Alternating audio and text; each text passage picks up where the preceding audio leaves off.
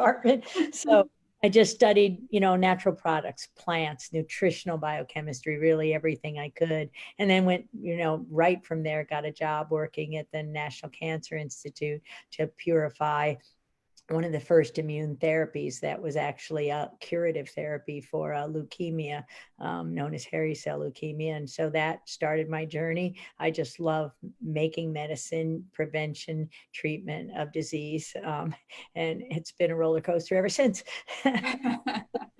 Absolutely. You know, a lot of your early work that you're known for was with HIV and AIDS. And for people who aren't listening, who aren't familiar with your history and your story, talk to us a little bit about you know what you did there because you're kind of known as a pioneer in that area for things you discovered and and and and talk a little bit about that. Well um so after I finished my job as a, as a, in the in the purification with the interferons, I, I learned of this program um, starting up called the Biological Response Modifiers Program, and so this was the first translational program where we take biological responses and and take the patients, doctors, nurses. I was just a technician, PharmDs, PhDs, um, technicians, and everybody would work together you know, translating the whole patient systems biology approach before the term was even coined. And, and that was um, probably the most fun I had in all of science. Well, at that place, um, we actually had the the the patients um, there in Frederick, Maryland. We had a small grocery store that they turned into a clinic um, across the street from um, the Cancer Institute, and and we actually I was part of the team that isolated HIV um, then called LAV, that Luc Montagnier had isolated from some French patients with these, what was called gay related immune deficiency at the time. So um, I met the patients, I, I, understood, I could see the destruction of their immune system. I isolated the virus and just basically spent the next um, you know, the, the rest of my lifetime trying to understand how viruses cause acquired immune deficiencies. And now we appreciate, I call them acquired endocannabinoid immune deficiencies, because now we know there's an endogenous cannabinoid system that crosstalks with the immune system. So we were making, we were part of the team that under, that with Candace Pert, Dr. Seti and, and my team made peptide T. And your listeners can go watch or, or your viewers can go watch the Dallas Buyers Club. So this was an immune modulator. It wasn't toxic. And, and you know, I started to see why wouldn't the government approve it? Why wouldn't the FDA approve it? So I started throughout this time to see how the government would block the discovery made in the by these amazing people, you know, worldwide. Why would you block approval of natural products in favor of toxic drug? And it, over the years, it got worse and worse. So during that time in the 80s, um, uh, the T cells, um, you know, the the destruction, the way the te- the way people determined you had AIDS was if your T cells was below your CD4 T cells, the helper T cells they were called, were below a certain level, say 200, doesn't really matter what the number is. So when they got that low and you disrupted the balance, um, you got all kinds of opportunistic infections. So all kinds of things that healthy people really shouldn't be infected with and certainly not dying of. And um, and and so one of the things we knew at the time was that only one in 10,000 T cells were infected. And so eh, what the doctors said was it was bystander effects. And I'm like, well, that's not a highly scientific term. So I started, I, I engaged in, in a PhD program um, at, at, George Washington University. Dr. Ruscetti was my mentor. And I simply hypothesized that the orchestrator of AIDS was a different part of the immune system. And if we could prevent that part of the immune system from, from um, the virus from waking up, or crippling that part of, of your immune system, then of course people could have HIV and never develop AIDS.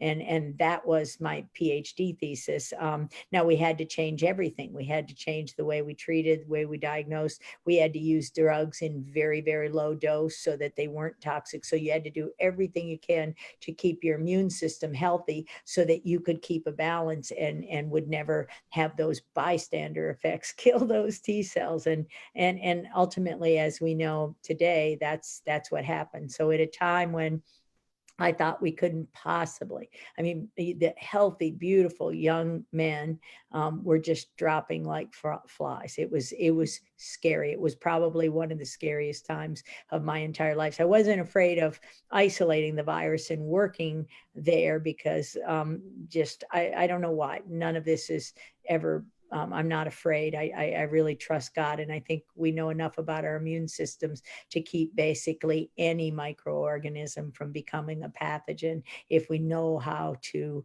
um, to keep our immune systems in balance. And that's those are the kinds of immune therapies and drugs I've um, developed all along. And, uh, and of course, you know, it, it moved on to where in 1999 I was um, I was appointed to be the director of then the world renowned laboratory of antiviral drug mechanisms. So our whole job was to look and see um, how we could develop drug therapies, immune therapies, and other things to prevent um, viruses from causing disease. That is, so you can be infected. And so now we know what now know HIV doesn't cause AIDS um, because um, in order to be causative, every person with the virus has to have the disease. And we now see pre-exposure prophylaxis commercials. We give these um, highly active antiviral drug um, therapies. We give them to the infected or to the susceptible free, and um, and of course now we know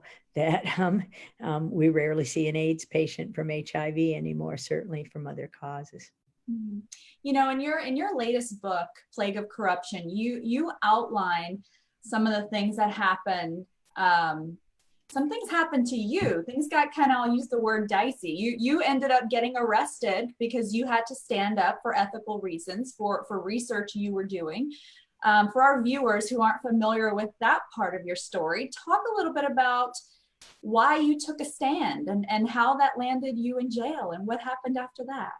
Well well that that actually was the topic of our first book which was called plague. Mm-hmm and so um, basically in, in our studies, once we'd isolated um, a new family of cancer causing and neuroimmune disease causing or associated retroviruses, because now we know you can have a lot of people with the virus who will never get the disease. So we associated a new family of mouse retroviruses with myalgic encephalomyelitis, which is called chronic fatigue syndrome here, with a number of cancers and blood diseases, with autism spectrum disorders. And, and we looked at those families just as we did back in the biological response modifiers program.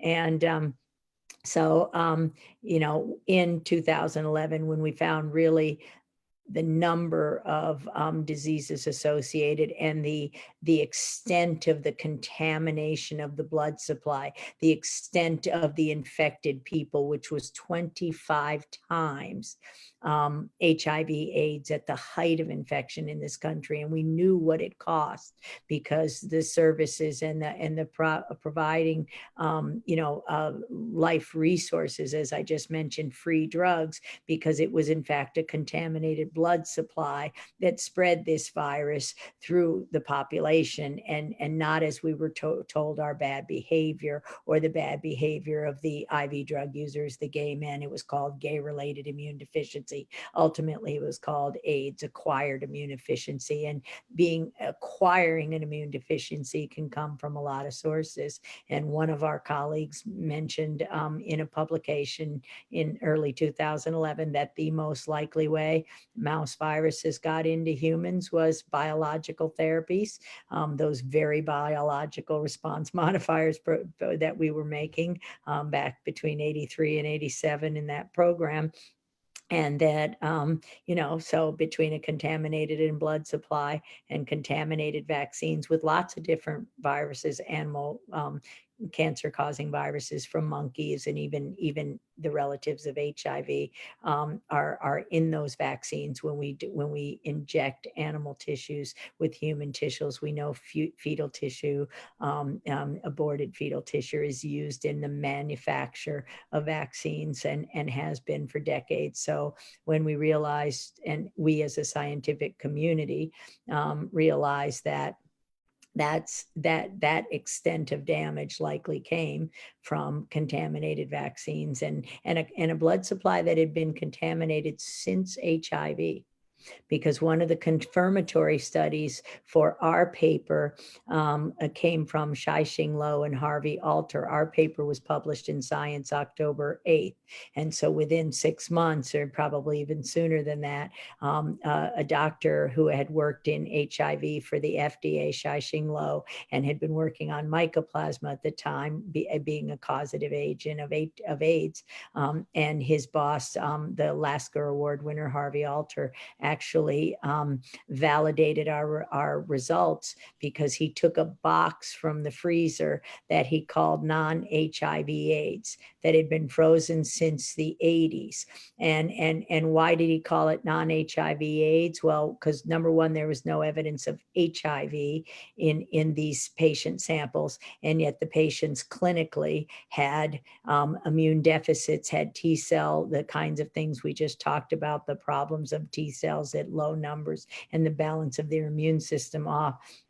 And, um, and they were women and children and they, they were nurses they were they were not in the susceptible they weren't iv drug users prostitutes or and and so the the big um, oh my god at that time he found 86% positive for xmrvs the mouse retroviruses that's what M- mrv means xenotropic because it's in a human not in a mouse and um, murine leukemia, murine cancer causing virus, re- retrovirus related retrovirus. So that he, they found 86%, but importantly, they found over 6% in the control populations in supposedly healthier carry individual. And that's, um, that's between 20 and 40 million Americans. And, and honestly, um, as, as, um, Hillary Johnson wrote in the foreword of our first book, Plague. The title of the foreword was A Disease to Affect the Economies of Nations. We simply couldn't afford so um, that we couldn't afford to protect our lab workers when we realized this was contagious, that lab workers were getting sick, getting these diseases. Their children were getting autism because retroviruses, especially the XMRVs, can infect every cell of the body, even the sperm and the egg, and can be transmitted um, vertically as well as horizontally. That means to children, to grandchildren. So here we've got you know um, a, a, virus that can activate and and is is associated with all these disease can't afford it. So instead of um, doing the right thing and retrofitting our laboratories biosafety level three like HIV um, and recognizing the extent of the damage in 2011. The government just tried to that that just destroy the evidence and do a character assassination on me and send a message to anybody else who ever did this kind of research again that their career if not their life would be over. And that's what both both books the first book is much more science but the second book is you know the second book is everything else we learn. So it's just a, a suspense thriller and fortunately it's not a murder mystery. So so let me just try to summarize this really quick sure. for the listener. A lot of these chronic diseases that we're seeing now were perpetuated from uh, research being done in the laboratories and the creation of these contaminated vaccines. Yeah, accelerated is a better word. They were, it's not causal because we know we had cases of autism and or like Lou Gehrig's disease in the world, but they were accelerated so so much so that no now we hold bucket challenges for you know for ALS and and so everybody's got it. So the the explosion of chronic disease um, was in was in in a major part driven by this con, these contaminated blood supplies and contaminated vaccines. And so it was accelerated because it was compromising people's immune systems, allowing them to become more susceptible to these things that we were already being exposed to for probably hundreds of years without having widespread consequences then. Correct and the and the environmental toxins such as formaldehyde polysorbate 80 aluminum mercury that further compromise the immune system allowing the adventitious agents they call them even borrelia mycoplasma, mold. Think about the mast cell activation disorders. It wasn't just in these cell cultures when we grow these cultures in the lab, we add antibiotics, we add antimycotics. So your children, before they even develop a healthy microbiome, are being injected with antibiotics. So they're they're skewing the balance of the microbiome that we now appreciate is so critical um, to regulating the immune system and the endocannabinoid system. So yeah, it's a it's everything and the more we we can clearly see and, and i do we do cases as expert witnesses in vaccine court um, showing the damage. The more the susceptible family members that's people with other autoimmune diseases histories of cancer in their families they work with environmental toxins such as glyphosate such as farmers you know who are are spraying their crops and that's crippling their their immune system. Um, uh, you know everything from jet fuel to pilots with oxidative stress because they're flying all, all the time. So yes it's you're you're just driving the disease um, with and, the more shots the more injections um, the the sicker these kids get. Um, and and of course there's a lot of death there. You know, there's uh, Dr. Judy, there's a lot of, of speculation in the public about where this latest virus, the coronavirus came from. You know, it's human nature for us to want to know where it came from, why this is happening. And, you know, there's talk that it came from an animal at a market. There's talk that it's been created in a lab. You know, with all of your expertise on viruses and how they act and react, what does the science point to here? Well, the science is pretty clear from a 2015 Nature Medicine paper, and and that is um, that paper said that the the the lab at Wuhan obtained a cell line called Vero E6 monkey kidney cells. So cells that harbor HIV and all these other um, monkey viruses and mouse viruses, things we've mentioned. Um, and so they got that cell line um, well before 2015 from Fort Detrick, from USAMRIID, the Army Medical Research Institute's biosafety level four facility. Um, they worked with that cell line. They, they grew the virus from the bat. They took them from the small molecules, they grew it in a cell line. So when you do that, in a laboratory, it's by definition not a natural evolution because these cells grow continuously.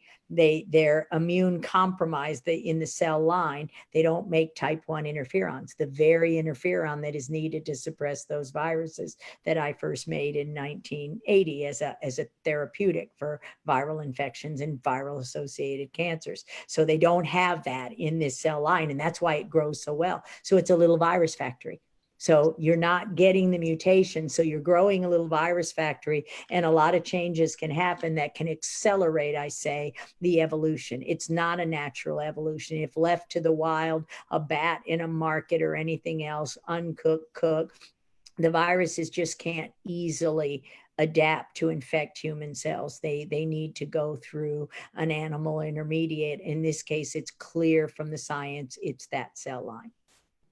And I was actually curious about that. Um, you know, I I don't have a, a background in virology and these types of studies like you do.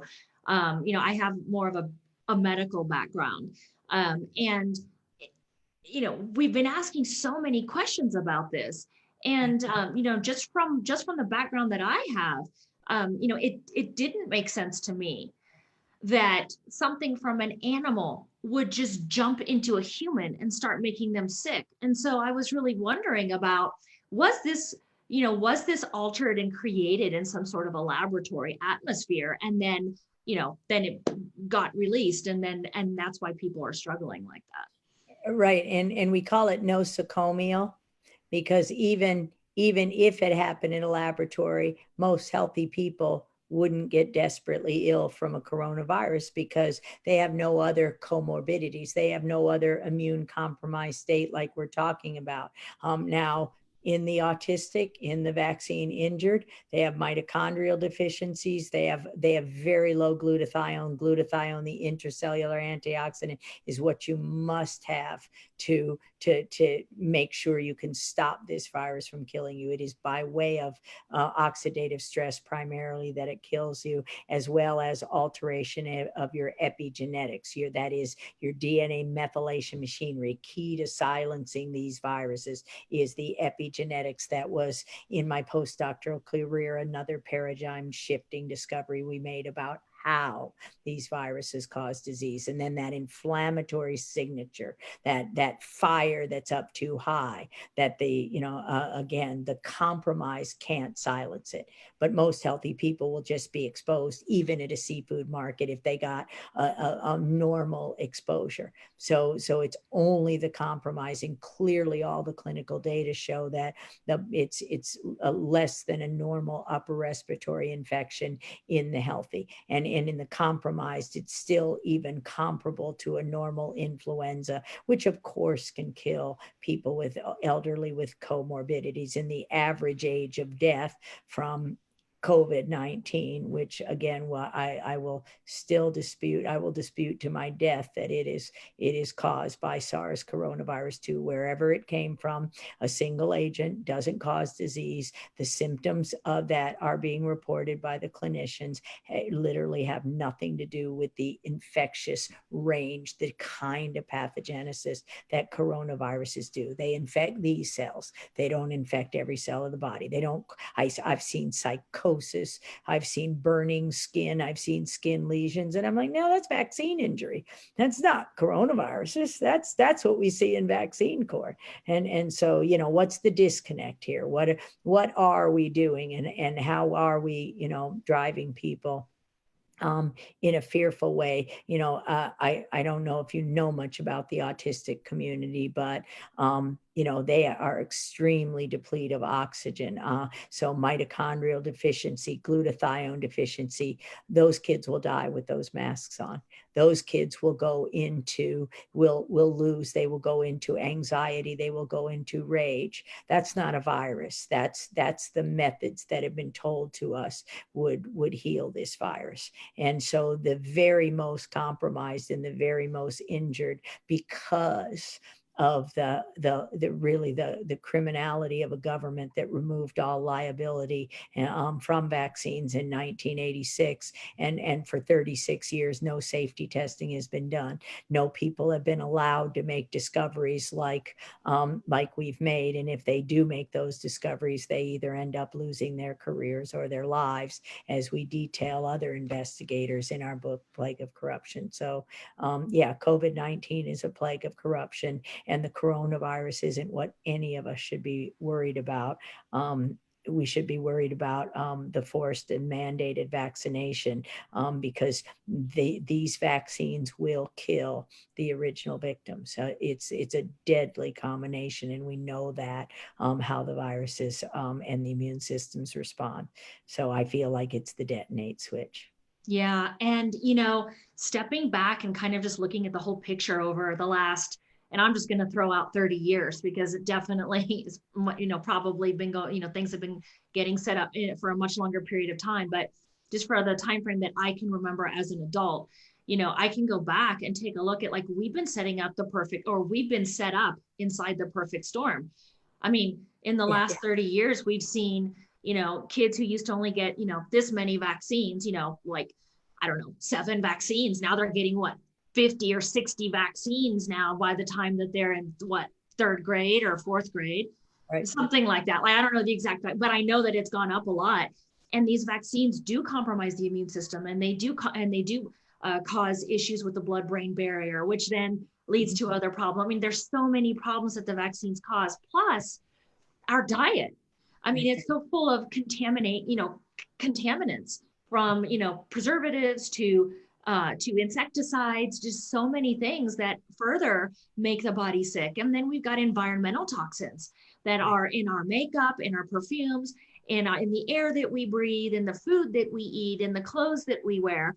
So, and, and, and this has gotten so bad over the last 30 years.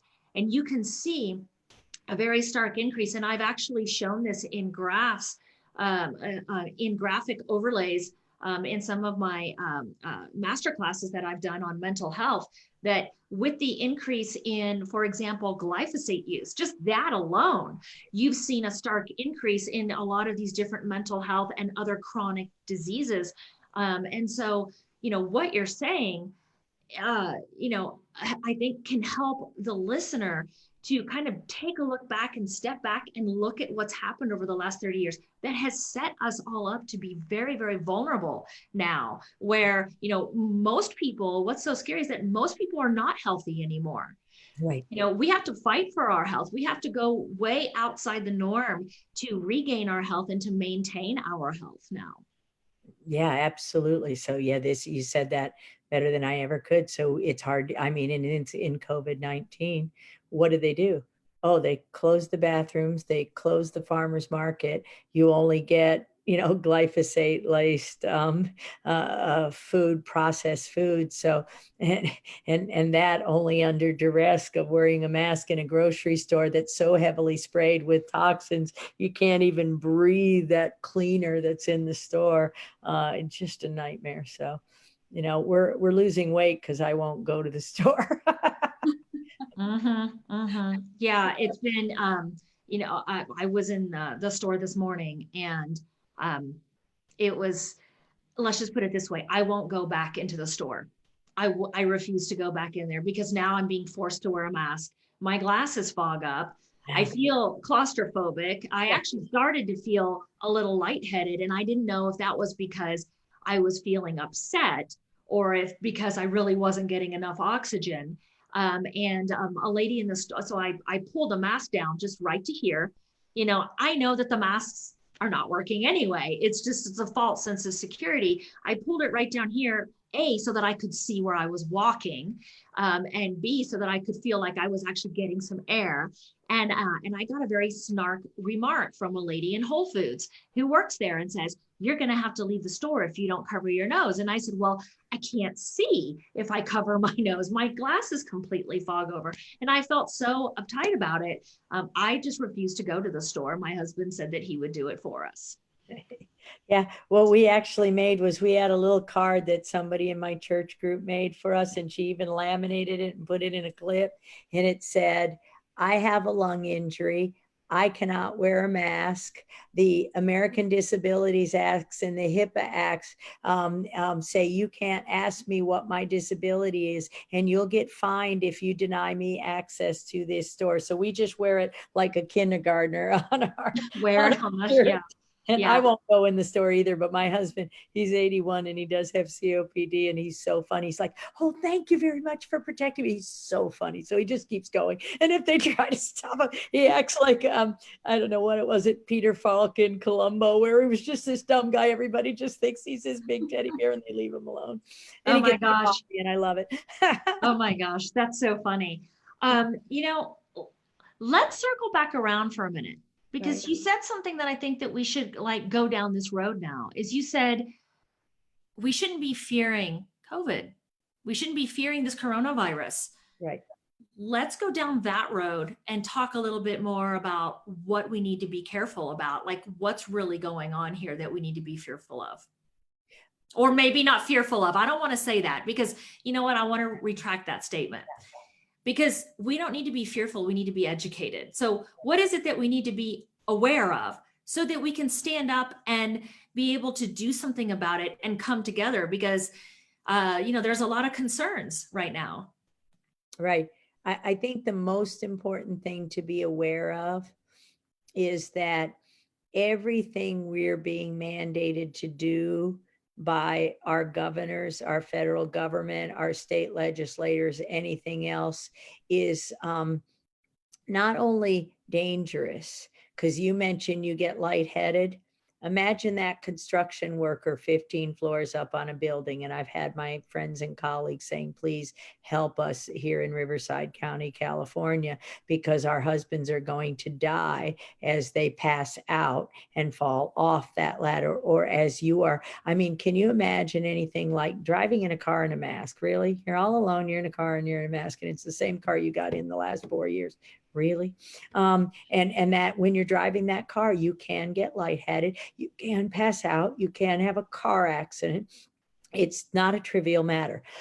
So look at all of the measures that we've been told to do that are unconstitutional that are against American Disabilities Act, HIPAA Act. Say you have anything, if you have asthma, you're at risk. Can't wear a mask. Um, look at the the the requirements to get a flu vaccine. So I can't walk in that grocery store and buy a roll of toilet paper, but I can get a live flu vaccine causing an upper respiratory efficient, um, uh, infection in a compromised elderly person, and then they put on a mask and they continue in an immune suppressed environment to replicate that virus and create an explosion, which can be so inflammatory that it could car- cause a sudden cardiac arrest. Let's So- talk about that. Let's talk Okay. about that for just a second. Okay. I want to make sure everybody understands that. So, when you go get a flu vaccine and you get that injected into your body, it actually causes a live infection in your body, maybe in a small amount, not so much that people that supposedly that people will get sick, although some people do get very sick from the vaccine. Yeah. Um, but nevertheless, they've been exposed to a, a live infection through the injection. Now, when they're breathing, They're shedding. where where they they are shedding and that's one of the ways that the body detoxes is through breath as well so the body is trying to get rid of it but you're wearing a mask. So you're rebreathing it essentially causing a higher concentration of that infection in your body that has a higher likelihood of killing you And that inflammatory response that cytokine storm that depletion of the of the intracellular glutathione that oxidative stress. Well that's what all upper respiratory infections do whether microbial or uh, or viral. And then if you're if you're really in a bad place you get the prevnar on the same day with a boatload of aluminum in it um, and that doesn't necessarily shed that's recombinant pieces of parts but it further cripples your immune system. And so when you drop dead while you wear that mask, uh, uh, and again, you can be shedding through the mask, so you're not protecting anybody else. And um, you know, uh, you know, as we remember a few years ago, nurses that refused the flu vaccine were forced to wear the mask. So we used to use hashtag ask for the mask because we know knew those were the people who weren't shedding virus on people who were immune compromised, working walking into hospitals and and cancer therapy programs. I mean, I still can't comprehend that they vaccinate cancer patients who are by definition so immune compromised that they've got uh, cancer and those chemotherapies have further and radiation therapies compromise them and they would inject them. That's just you know i was i was with a patient and it's really not funny and Dr. Ruscetti was with me a few months ago. And I pointed as the person went to get blood drawn for their test. And I pointed to the sign, and he's like, Yeah, you got to kill him with vaccine before you kill him with the chemotherapy. That way you're not held liable because there's no liability if you kill him with the vaccine. And I'm like, yeah not funny. You know? yeah well you know what and what's so sad is that is that people just so blindly go and get it because they believe that they believe these initiatives put out by the government you know without questioning it and when they're doctors and they're doctors how can an oncologist do that? So that's why like as you said earlier uh, lena we we focus on educating. We've got to re-educate our entire medical system. No no no no no you know this is you know and so that's that's the good news in covid-19 if everybody realizes this is a plague of corruption intended to take away our rights so we we simply must reject any unconstitutional laws and remove any any officials, governors, I don't really care, mayors in New York who denied religious freedoms. Really, if if you don't close your church, I'll close it forever for you. Not in America. You know, mm-hmm. not some mayor. No, that you don't get to override constitutional freedoms. And this is the first thing that we should be doing, saying, no, this is my constitutional freedom.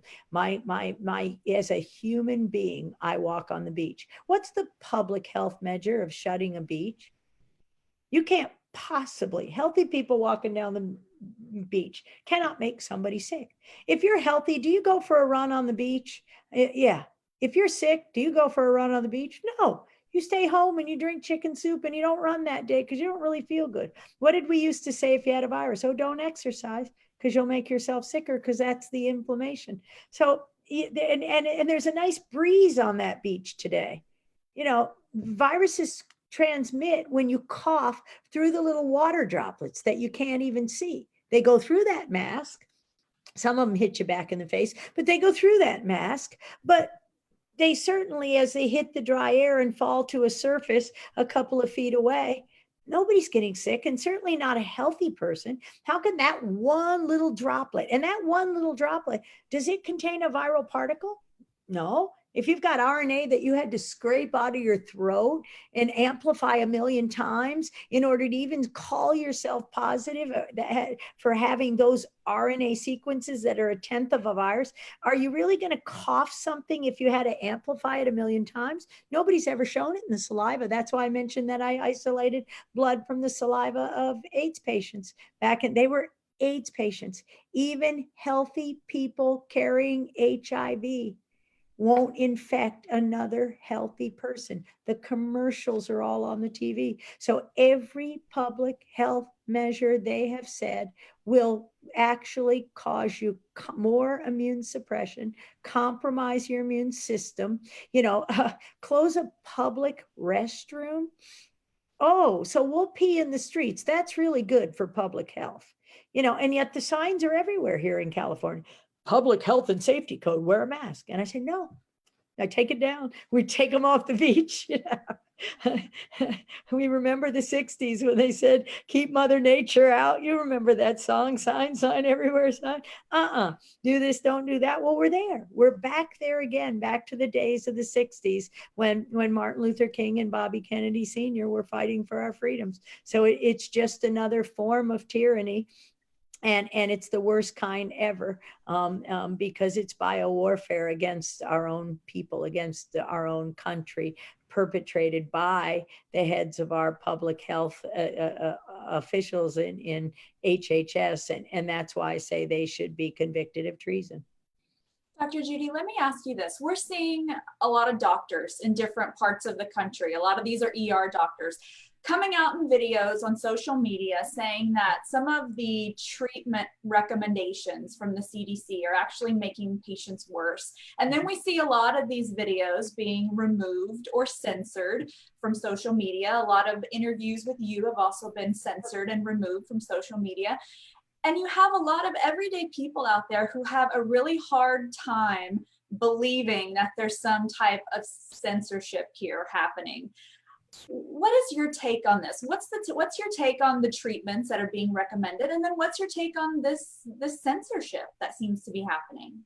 well as i mentioned not one of the treatments that is recommended um, is helping. In fact, most the data is pretty clear they're hurting. The ventilators are killing people. The ER docs, other docs that say the masks are insane. Even Tony Fauci said, "Oh yeah, the mask serves no purpose. So who does it hurt? The compromised." Uh, so um, the flu shot hurting people. We've discussed it. The remdesivir, the new drug that is going to save everything. Well, you know what? You you kind of manipulated those trials, and it's really actually probably pretty dangerous. But you're going to, we're our FDA is going to fast track it and improve it while we have simple type 1 interferon, simple vitamin C, simple zinc, um, a, a simple colloidal silver, um, washing your hands with soap, the same things we would do any year for a corona or any other kind of, of upper respiratory infectious agent.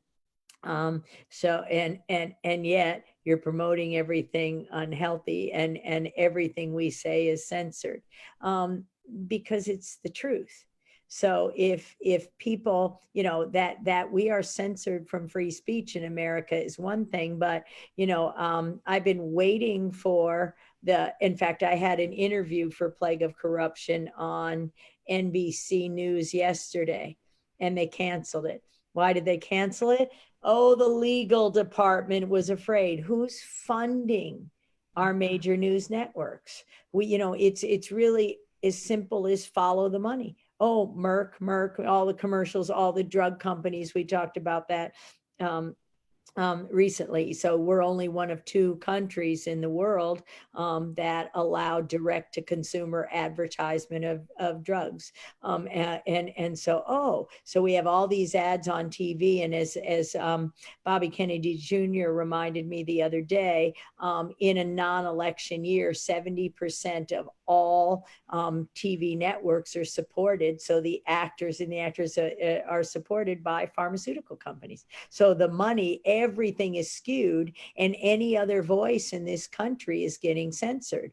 But the big mistake they made um, is hold everybody at home and give them Zoom classes and Zoom platforms. And now all of a sudden we're going to get paid not to go to work, which is, you know, uh, the American dream. Can you imagine? We didn't have tax day this year. So it's like, oh, okay. And so people are sitting around like you and me today. And we just, we get up in the morning, we put on a suit and we go to work. It's, you know, you don't even know if I have pants on. As, as my husband says, you'll scare them, Judy. Uh, but at any rate, so um, we go we go and we sit and we drink coffee and we talk and and people have nothing better to do.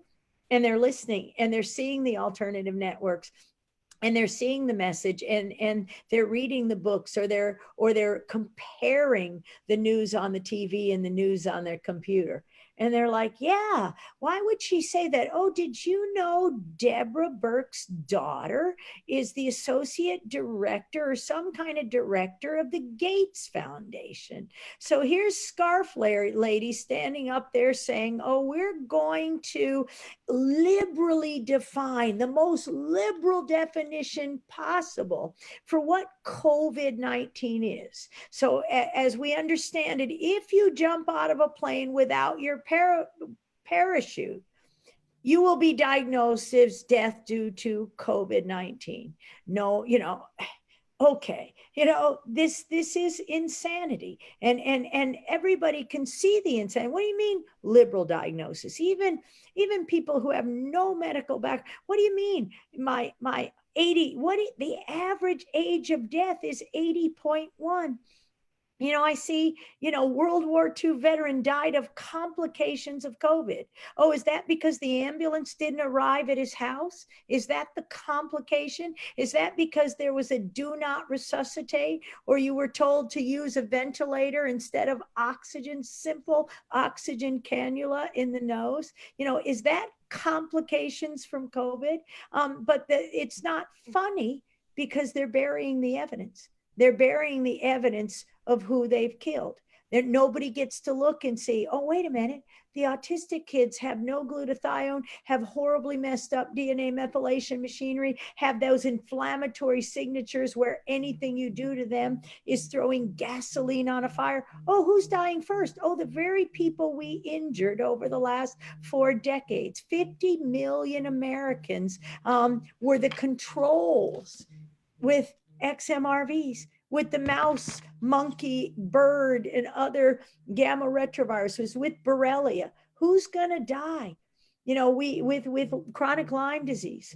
Oh, they are because they already have mast cell activation disorder. What does that mean? They've already got a primed pump, and the minute you throw a teeny bit of gasoline on that fire, that next vaccine you're going to mandate, um, you'll kill them. And then nobody will ever know because you've buried them in mass graves. You've liberally diagnosed everything as COVID 19. It'll look like the Spanish flu that killed 50 million Americans, and it's a plague of corruption. It absolutely is. And and I felt you know, that was unbelievable when I first saw that coming out in the news. I it, it really helped me put more pieces of the puzzle together right away because why else would would there be cover up as to you know um, why would you come out and label everything as a you know as a as a death that was caused from uh, you know from covid? Uh, you know there's no other explanation other than they're trying to bury evidence. They're trying to create more fear around this so that then they can come up with their you know with this so that then they can be the saviors and have the solution which is which is another vaccine that's going to just like really you know it's really scary because you know we know that more people are going to get sick more people are going to die and we're trying to you know spread that message out there. And i'm so proud of the doctors. I'm sure you are too. So proud of these mds who are standing up around the country. You know, I mean, of course, just like anybody else, they don't want to lose their license. They're amazing doctors, they're critical thinkers. They're the ones that are not killing people because they're not following the agendas of using these um, using the ventilators that are killing people they're coming out and speaking truth you know and i mean I, I'm so proud of them because they are also just like you are, just like we are, trying to spread a message that you know that you know that what's going on is total corruption, and it's going to lead to you know a huge demise of you know not only populations uh, you know of people in the U.S. and around the world, but it's you know it's this is leading to the loss of our of our constitutional rights. A lot of the things that are going on right now. Right, absolutely. And and I'm I mean that is the silver lining that doctors are waking up and saying, "What? You know, we did the testing. That's not what we're seeing. We're seeing antibodies. That means people are immune. What's your vaccine going to do? Make an antibody? Oh, okay. Doesn't a person with an antibody not need a vaccine? And what wouldn't the person that's re-exposed once they have an antibody um, do something called antibody dependent cellular cytotoxicity? That means kill your own cells and drive that flame, throwing gasoline on a fire. So why are you injecting every single person on the planet when most of the planet's in, already immune? And the injection is going to kill everybody. So why are you injecting anybody at all? Well, because you can, because you've scared them, because we've taken love out of the equation. We're not allowed to touch people. We're scared of people. People are committing suicide because they had the infection and they recovered. Now they're not allowed in the military. I saw this morning. Oh, if you had uh, COVID 19, you can't rejoin the military. If you had a positive test, doesn't that remind you what they did the military and HIV? Yeah, that's what they did. You know, how many times did they get to do this to us where they kill the, the, the, the, the, the first responders, the, the lab workers, the nurses, the doctors, you know, the military? Those are the people most heavily vaccinated and most heavily injured. And, and now and, and we're a country who's patriotic. We honor people on football fields while we kill them. It, it makes no sense. None. You know, Dr. Judy, we have uh, some questions coming in from our yeah from our live listeners, and so I want to get to a couple of these while we have just a few minutes left. And I think this is a great question because we have a lot of people listening who have no medical background, no science background. They're getting all their news and their information from watching the news and turning on the TV. So Right. Jessica asks if you if if she can have some kind of explanation to help her understand the truth about how dangerous this virus actually is. Um, I think the clearest information about the truth of how this dangerous virus actually is, I, I take from uh, Del Bigtree's The High Wire.com, his High Wire show of a couple of weeks ago. Look for it. So, what he reported there was between, and all doctors and all testing, and he had a number of doctors on there, 0.1%. That's one in a thousand to 0.003 to one in 300 um, people, could even be 10,000, um, will, will ever die.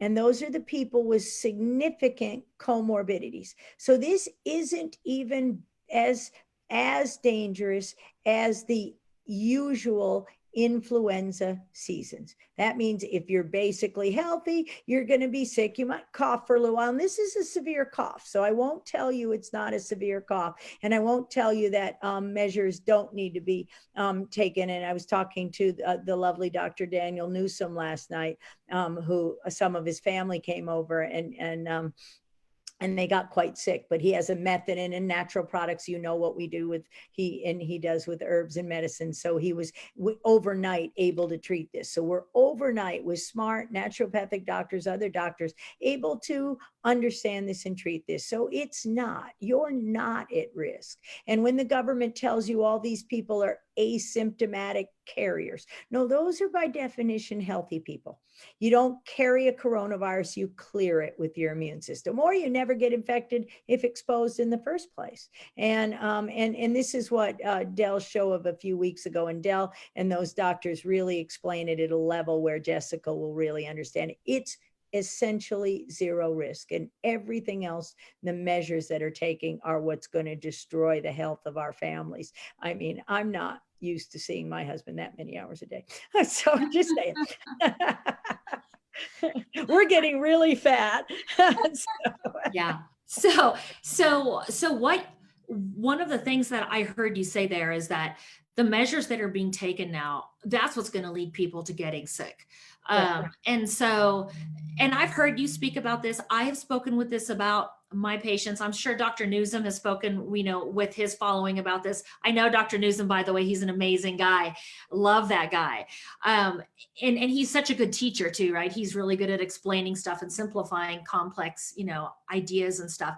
But staying inside all the time, bad for your immune system right. because you know because you're not exposing yourself to all the viruses and bacteria that we normally expose ourselves to every day that actually help keep our immune system activated and strong and helps to keep you know helps helps us keep from getting sick right and then we've got uh, the stressors of you know all of the fear that that we're being fed. A lot of people are having then on top of that even more stressors of you know they're being they're out of work and and they're and that's just causing them you know extreme amount of stress and fear right? Um, and then wearing the masks. Like that's another one right? I mean that's you know so all of these things combined um, and not getting outside where i mean that you know, apart from being exposed to other viruses and bacteria, you know, that is actually good for us to be exposed to these things.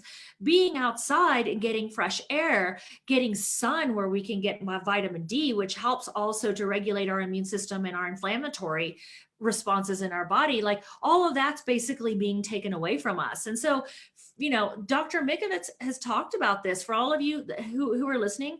I've heard her other interviews where she has talked about this. And, you know, this is very, very important for for you to get outside as much as you can you know get outside expose yourself to the sun expose yourself to your environment because if you don't do that then you're you are further setting yourself up to get sick again you know later and there are some other topics that we uh, you know totally are excited to hit with you because there's so much there's so much in your message that we feel that needs to be spread. And we're all, we're already working on on different ways to get the message spread out. So i can't wait to talk with you about this to let you know what we're doing on our end to help spread your message. But we do have a couple of other topics, you know, different areas that we want to talk about uh, that hit on things that you talk about in your book. Um, and uh, so, you know, we are super excited to get to have our other um, our other interviews with you. Um, but I think Anne did have a couple of other questions she sure. wanted to ask. Yeah, happy. And we're going to yeah. talk several times in the next few weeks. I think Monday, right?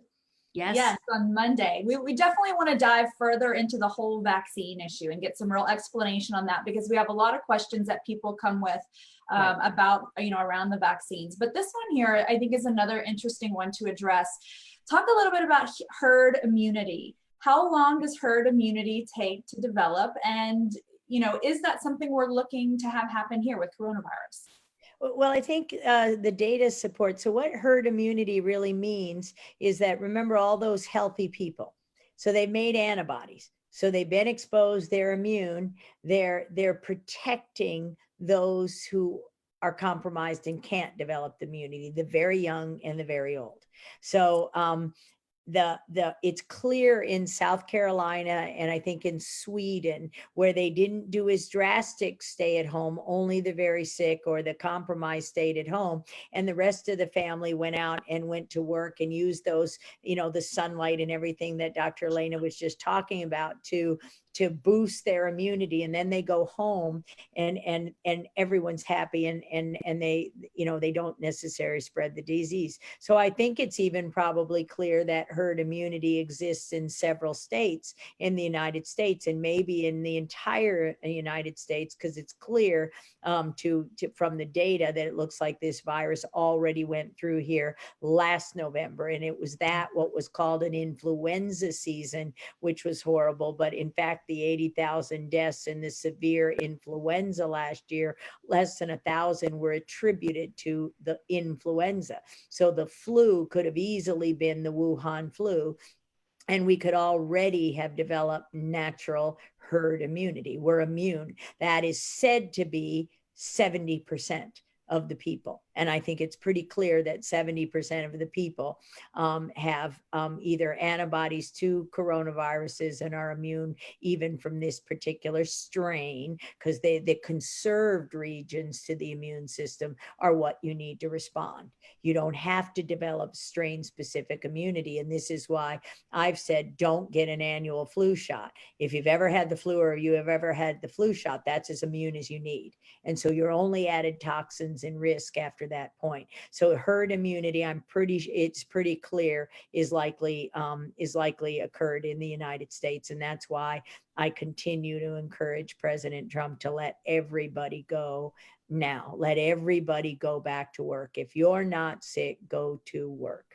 Um, and and most of the people who are compromised, like my husband, he's 81 years old. He was retired. He didn't go to work anyway.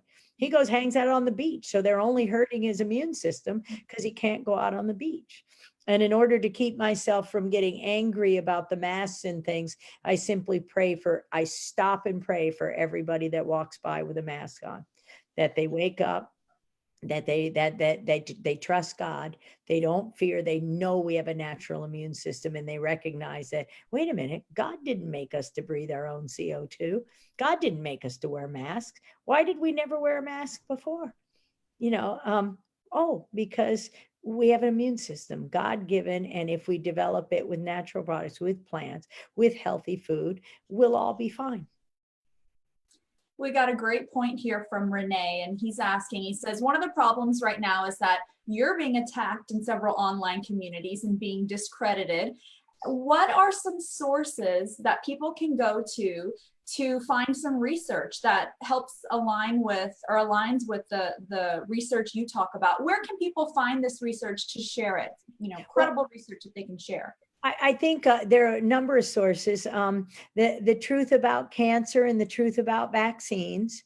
We did a panel a few weeks ago. We had a whole meeting, the online summits for nutrition for, you know, the um, Dr. Sherry Tenpenny um, has a vaccine research library. She, she has classes on her website. She's done 40,000 hours of research. She teaches me. Um, so the, uh, I, I mentioned Del Bigtree and the high wire.com. I mean, there are numerous sources of, of, of, of places where people are really getting the truth. And it's, I, I love it. I think um, um, Del had Zach Bush on yesterday, the brilliant endocrinologist who uh, a, year, a couple years ago, we, we gave back-to-back shows on Del Bigtree show.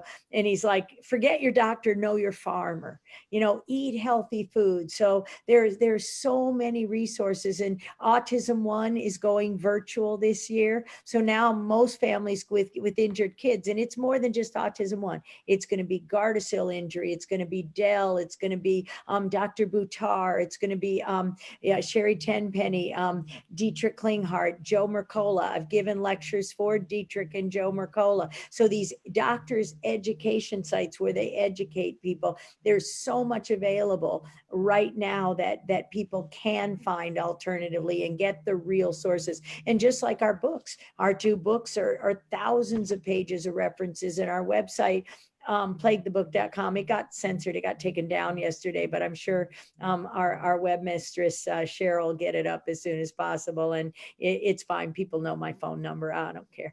So call me. I'll, I'll try to help you. But we can direct people. There's so many fabulous healthcare, natural healthcare sources and, and, and doctors who have stepped up there and, and, and educated whole patient population. So now more than ever. So I think it's May 20th through the 24th you're going to be able for free um, to see every lecture you want at Autism One. So four days, the, the gift of not traveling is you don't have to take your sick kids out and, and you're at home and you can watch the whole thing. And we even sit in exhibitor halls. So because of the technology, we can go and we can sit and you can ask us questions. So we did a panel yesterday with, with uh, uh, Stephanie Seneff with glyphosate, with Arthur Krigsman, um, with um, Dr. Richard Deth. Um, we, were, uh, we were talking about type 1 diabetes um, and and and in the autistic and the development i talked about vaccine court. So we have so bobby kennedy jr will be there del bigtree will be there I, I think dr klinghardt will be there. So it's there and it's on your screen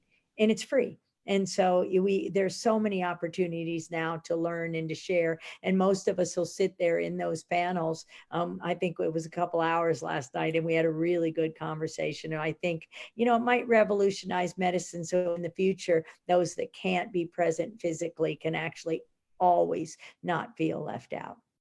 Yeah, I think that's so I think that's so wonderful. We have amazing resources that are just coming out left and right. And you know, for for the listeners, you know, you guys, you know, take note of this. A lot of these doctors that are coming up and speaking um, on these different, you know, um, uh, documentaries and these different webinars and stuff that uh, that uh, Judy is talking about. These these are mainstream medical doctors who saw that there was a problem. They opened their eyes and they started looking at what was happening to their patients. When when they when their patients were becoming injured or their patients were not getting better, they opened their eyes, they maintained their their their stance of critical thinking, thinking on their own and not just following the agendas that they were being given. And and and they were able to see what was really going on. And you know, and these people are standing up not for themselves. They're doing it to help you. You know they're standing up against against the odds right? Because it's a lot easier for them to continue doing what the other mds are doing or the other dos are doing because they're fearful to lose their license. They just want to get a paycheck so they can take care of their families you know? And these other ones that you're going to hear from you know they have they're standing up and they are trying to help. And so take advantage of the time that you have right now and educate yourself. And and I just wanted to circle back around to the vaccine thing just really really quick. Okay. So please correct me if I'm wrong because again, this is not my expertise, all right? But the concept of a vaccine couldn't you say that, you know, the concept of a vaccine like it's pretty cool actually and almost like homeopathic kind of in nature. I mean you're like using nature you're using nature to your advantage by giving just a tiny tiny dose of it not enough to make you sick but enough to get your immune system exposed so that your immune system knows what to do next time. So it's not that the vaccines are evil. It's mm-hmm. what's been done to the vaccines. It's what's been put into the vaccines and how they've been manipulated that is that is evil Right, exactly. And that the liability was removed in 1984 and 86 and no, no safety testing's been done since as required by federal law. So we don't know how much damage they can do. And interesting, you should say this because um, we can make a safe vaccine.